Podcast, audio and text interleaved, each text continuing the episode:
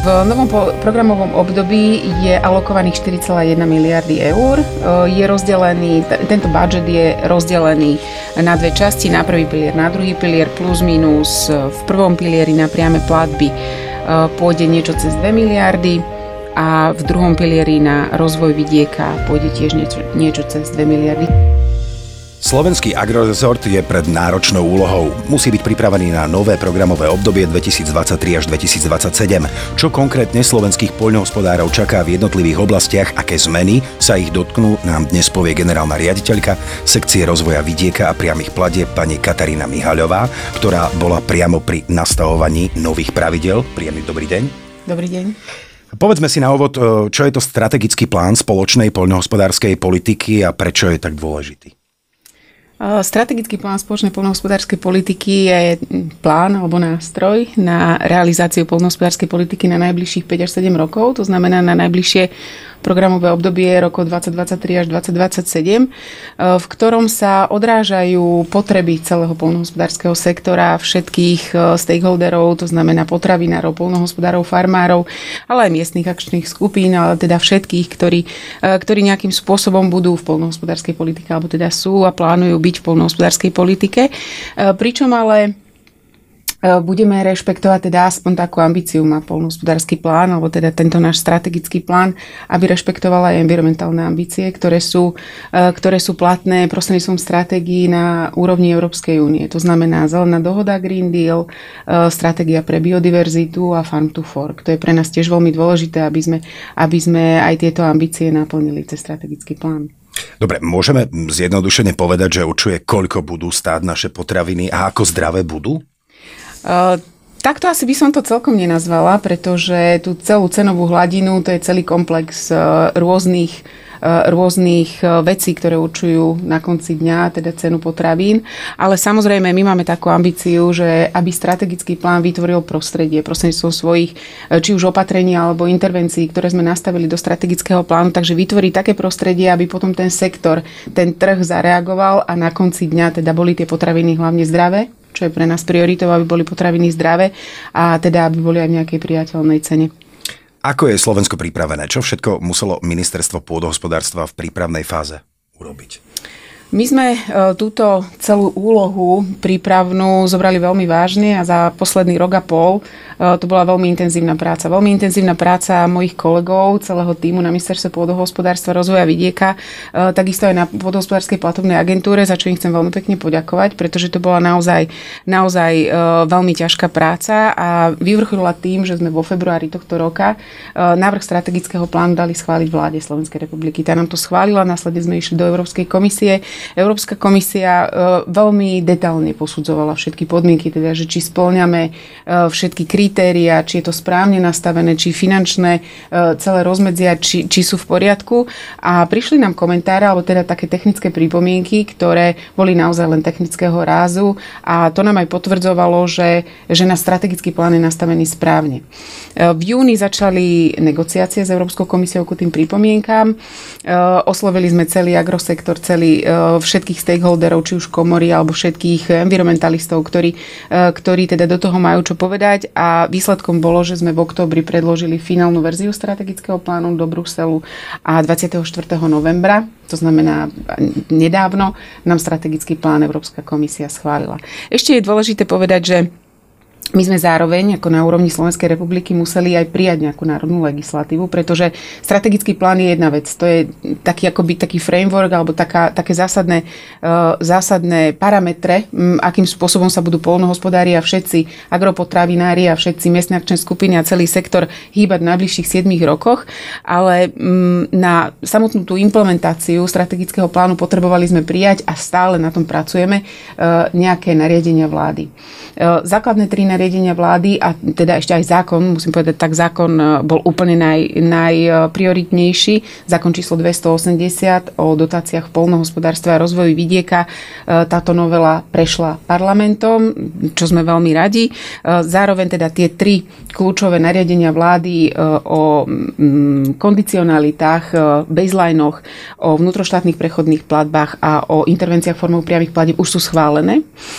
Zároveň ďalšie dve dôležité o neprojektových intervenciách a o sankciách a kontrolách pripravujeme tak, že najneskôr v januári si myslíme, že už by mohli vojsť do, do platnosti a do účinnosti. Takže táto národná legislatíva je veľmi dôležitá. Ešte dôležité je povedať, že ku každému jednému nariadeniu vlády, aby polnohospodári rozumeli vlastne, o čo nám ide, aké podmienky musia vôbec splniť, lebo nie je jednoduché si to prečítať z nejakého zákona alebo z nejakého nariadenia, ale teda snažíme sa to aj nejakou ľudskou rečou vysvetliť, tak e, na ministerstve sme pripravili usmernenia ku každému nariadeniu vlády, niekde bude viac tých usmernení, niekde menej tak, ako bude potrebné alebo je potrebné. Už sú zverejnené aj na webe. Takže, e, ale polnohospodári, všetci farmári, oni to vedia, e, že môžu hľadať informácie na našom webe, kde sú, kde sú usmernenia zverejnené. Zatiaľ len v pracovnej verzii, pokiaľ nemáme nariadenia vlády a celú tú legislatívu národnú vo finále a vo finálnej e, podobe schválené, tak dovtedy, e, dovtedy tieto verzie budú pracovné. Ešte e, sme začali informačnú kampaň, takú celkom masívnu. Začala minulý týždeň.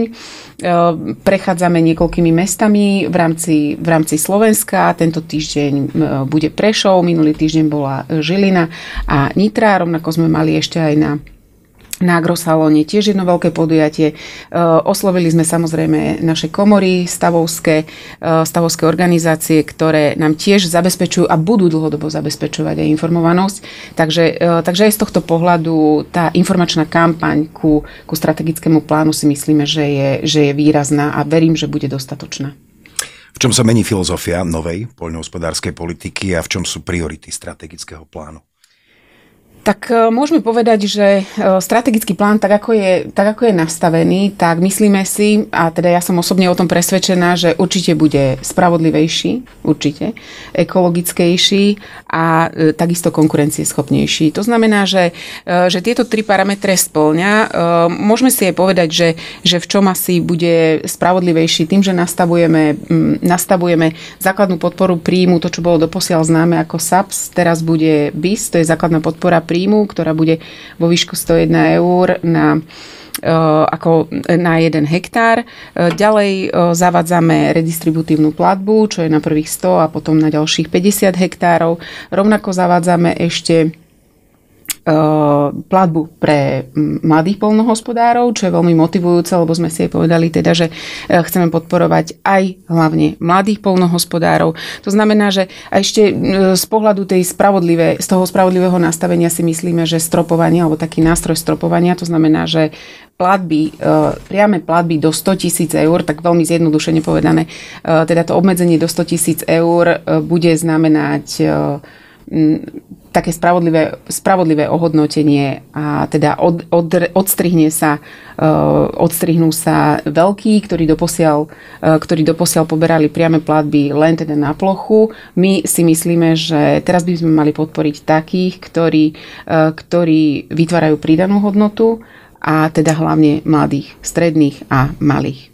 Čo sa týka čo sa týka mm, takých hlavných priorit, pýtali ste sa na také hlavné priority. E, z technického pohľadu strategický plán má 9 priorít, jeden veľký prierezový, ale ja by som to skôr zhrnula e, do nejakých takých e, čo sme ako ministerstvo vidíme v, našej, teda v našom nastavení politiky, čo je veľmi dôležité. Určite je teda zabezpečiť konkurencieschopnosť celého sektora. To je pre nás veľmi dôležité. Zabezpečiť a zvýšiť potravinovú sebestačnosť, e, rovnako zabezpečiť potravinovú bezpečnosť. To je veľmi dôležité. Druhé, už som aj spomenula, e, celý strategický plán, aj ten spôsob financovania, aj tie typy platieb sú nasmerované tak, aby sme podporili hlavne malých, stredných a mladých polnohospodárov.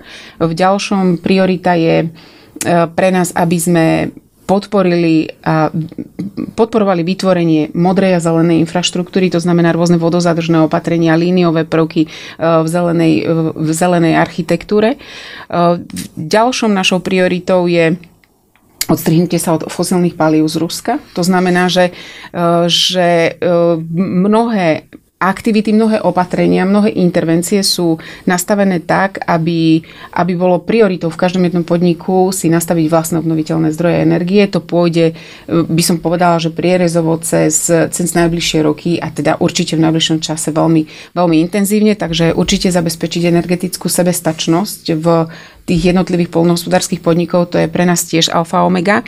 A ešte jedna obrovská výzva, ktorá je tiež prioritou, je zabezpečiť a vôbec vytvoriť vzdelávací a E, poradenský systém. Ten tu chýba, mm, tiež je veľmi, e, veľmi vysoká potreba alebo taký dopyt e, potom, aby existoval nejaký vzdelávací systém, ale nie teda nejaký, ale veľmi efektívny vzdelávací systém.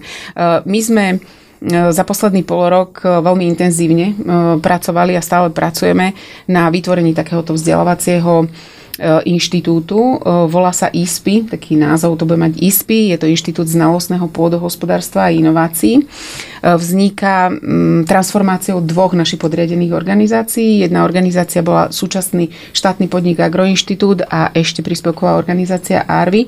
To je agentúra na rozvoj vidieka. Tieto dve organizácie spájame v jednu, vytvorí sa ISPI, znalostný inštitút, ktorý bude mať, teda on má veľmi vysokú ambíciu, má aj finančné zabezpečenie prostredníctvom strategického plánu a bude, e, bude to aký, ako si taký hub alebo mm, centrála, ktorá bude e, združovať všetkých, e, ktorí budú zabezpečovať nejakým spôsobom nové poznatky, polnohospodárskom sektore, e, budú zabezpečovať vedecko-výskumný rozvoj a prenos týchto poznatkov e, až, na, až k tomu farmárovi.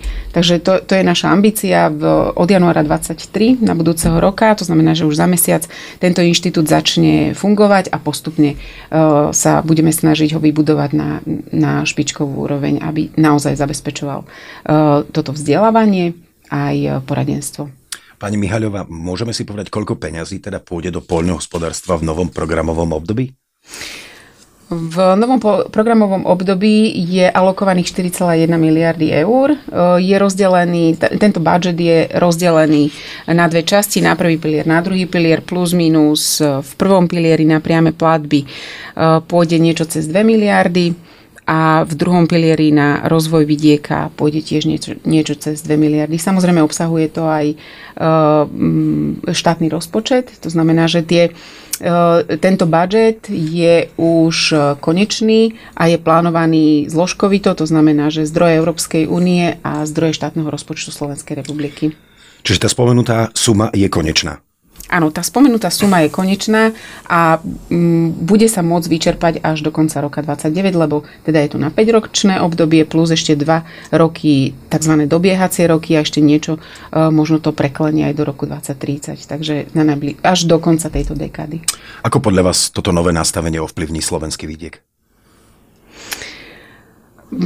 Určite si myslím, že veľmi výrazne. Veľmi výrazne uh, vzhľadom na to nastavenie my si myslíme teda, že sme to urobili, že sme to urobili správne, ale teda až prax ukáže. Prax ukáže, stále je dôležité povedať, že počas toho vývoja, vývoja mesiacov a rokov bude možné prehodnotiť samozrejme či sme nastavili správne, či ten trh, či polnohospodári, farmári a či stakeholderi všetci reagujú presne tak, ako my sme očakávali, ale čo je veľmi dôležité povedať, že zásadné, je, že Eh, že celá spoločná polnohospodárska politika je výsledkovo orientovaná. Pre nás to znamená to, že každá jedna intervencia alebo každý, každá jedna tá oblasť, či už organizácia trhov alebo výro, organizácia trhov je E, nastavená výsledkovo, to znamená, že cez nejaké indikátory, či už na množstvo dobyčích jednotiek, alebo na e, počty hektárov, alebo na množstvo, dajme tomu, pesticídov, ktoré budú, e, ktoré budú znížené, alebo antimikrobiálnych látok. To znamená, že, že všetko je nastavené výsledkovo, vieme si to merať a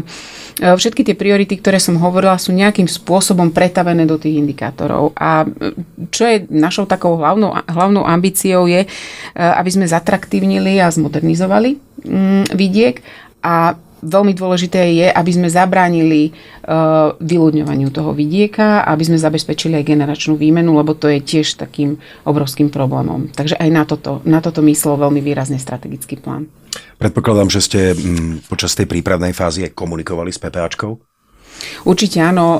Podhospodárska platobná agentúra je naša implementačná platobná agentúra. To znamená, že my sme jeden celok. Ministerstvo a platobná agentúra jeden bez druhého nevie existovať. To znamená, že podhospodárska platobná agentúra bola od začiatku prípravy strategického plánu v procese.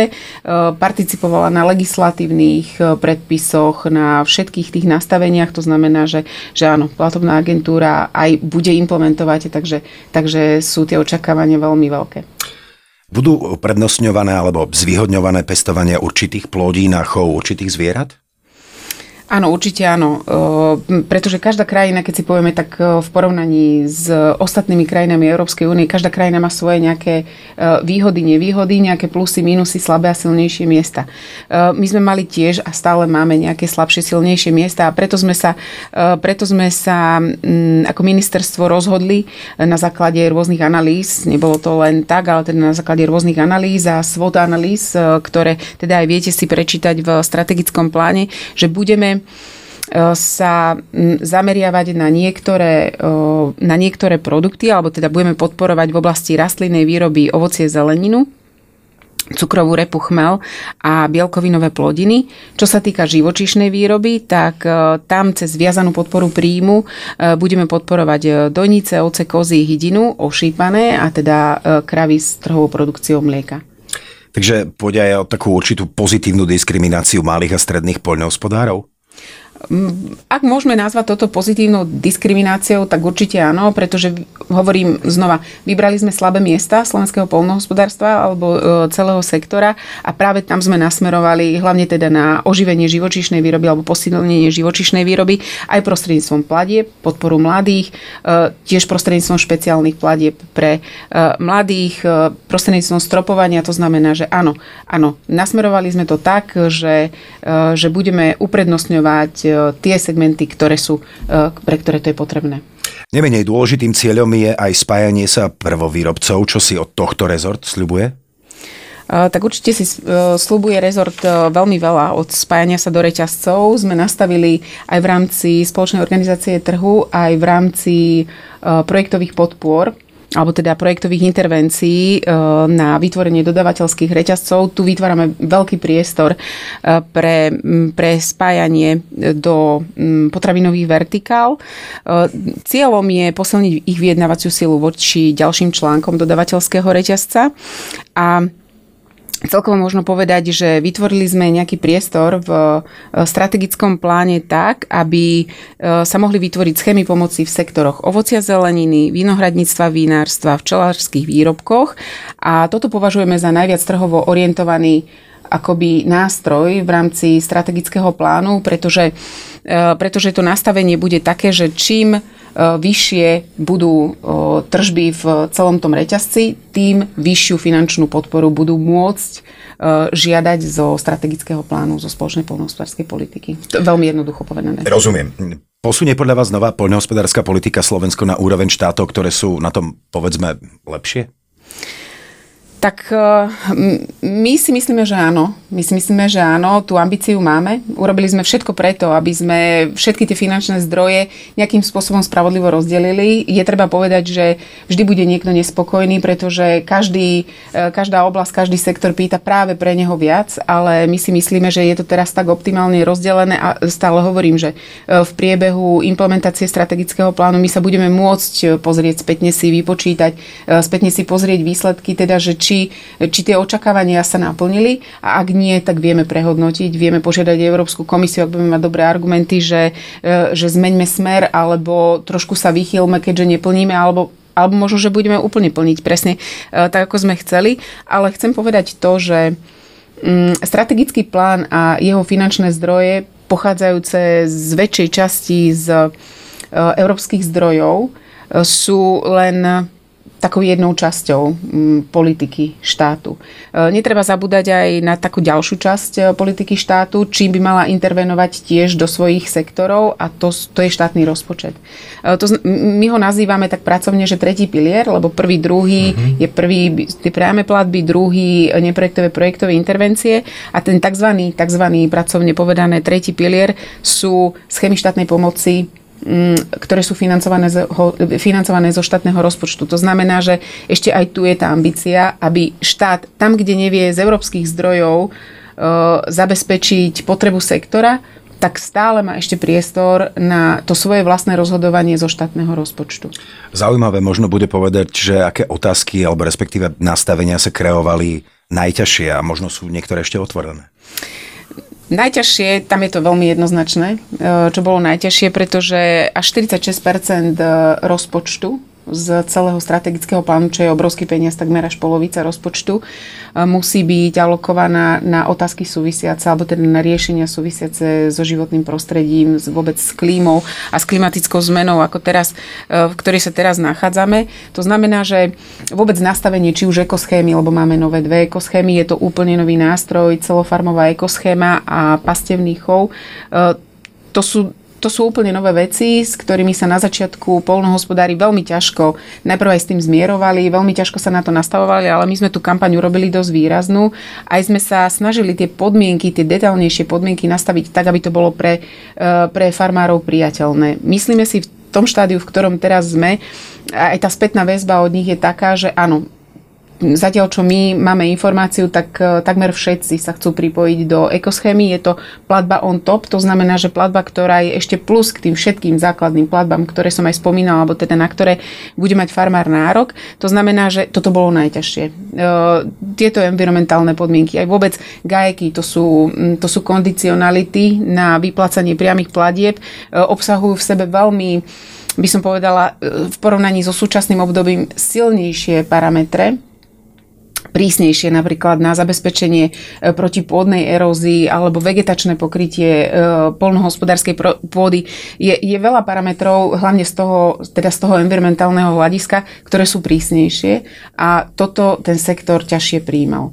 Mm, čo sú ešte nové, mm, nové veci, ktoré by som e, asi chcela tu spomenúť, tak sú to finančné nástroje. Uvidíme, ako sektor na toto zareaguje, pretože finančný nástroj, zjednodušene povedané, bude forma grantu na to, čo sú farmári alebo teda vôbec aj agropotravinársky, všetci, celý sektor zvyknutý ako projektová podpora. Teraz to bude forma grantu plus ešte forma úveru.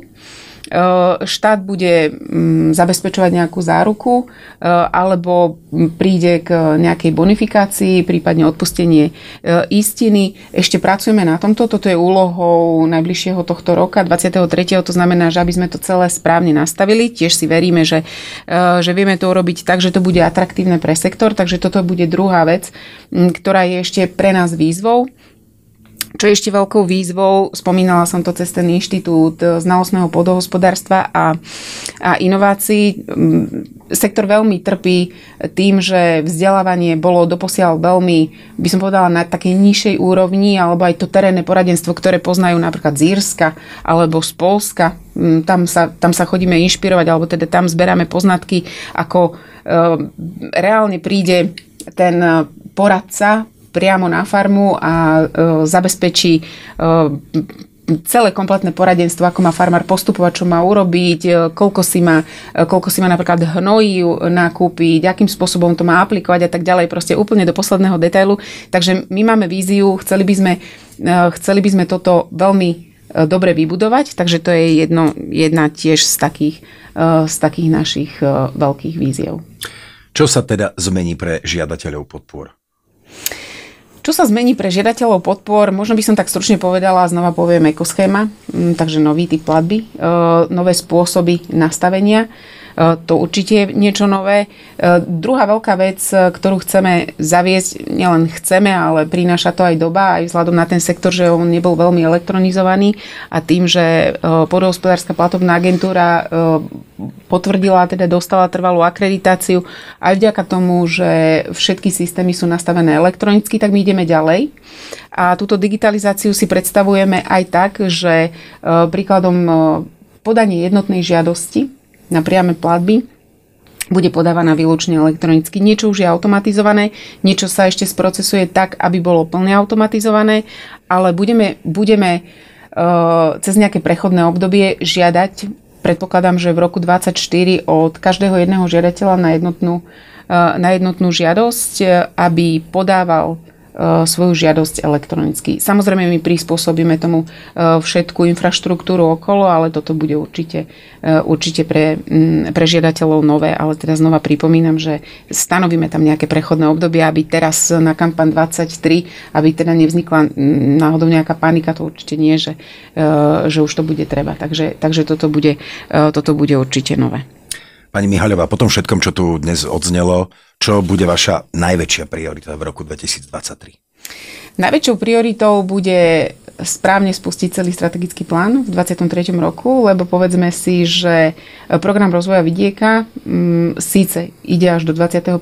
roku so svojimi projektovými podporami, ale čo sa týka priamých platieb a neprojektových intervencií, tie začínajú kampaňou roku 2023. To znamená, že všetku legislatívu dokončiť tak, aby v januári, vo februári sme boli plne pripravení. Platobná agentúra medzi tým e, sa pripravuje, nastavuje všetky systémy, tak aby sme na kampaň v máji boli plne nachystaní. E, toto je najväčšou ambíciou a zároveň e, to, čo som aj spomínala, pripraviť počas priebehu celého 23. roka finančné nástroje, aby sme už v roku 2024 boli pripravení e, spustiť aj projektové intervencie. To znamená, že možno očakávať, to je asi taká dobrá správa, že možno očakávať, že výzvy tie, ktoré poznajú v súčasnosti z programu rozvoja vidieka, tak, tak ako pôjdu e, v strategickom pláne, budú vo väčšom rozsahu a samozrejme niektoré vybrané, e, hlavne teda investície do podnikov, e, polnohospodárských podnikov aj pre mladých, aj na tie obnoviteľné zdroje energie, ktoré som spomínala, tak pôjdu cez, z väčšej časti cez finančné nástroje. Takže je obrovské množstvo povinností, ktoré nás čakajú v roku 2023, ale toto sú asi také najväčšie výzvy. No, verím, že všetky tieto novinky budú zavedené do praxe bez väčších problémov a že na konci programového obdobia, teda v roku 2027, sa budeme môcť spokojne usmievať nad dobre odvedenou prácou. Držím palce agentúre rovnako ako aj poľnohospodárom a ďakujem veľmi pekne za rozhovor pani generálnej riaditeľke sekcie rozvoja vidieka a priamých platieb Kataríne Mihaľovej. Ja veľmi pekne ďakujem za pozvanie. Už a na záver ešte pripomeniem, kde všade si môžete PPA podcast vypočuť. Spotify, Deezer, Apple Podcast, Amazon Music, Google Podcast, Overcast, Overcast, Pocketcast, Castos, Podmaz a samozrejme, že sme aj na YouTube, tak si nás určite pozrite.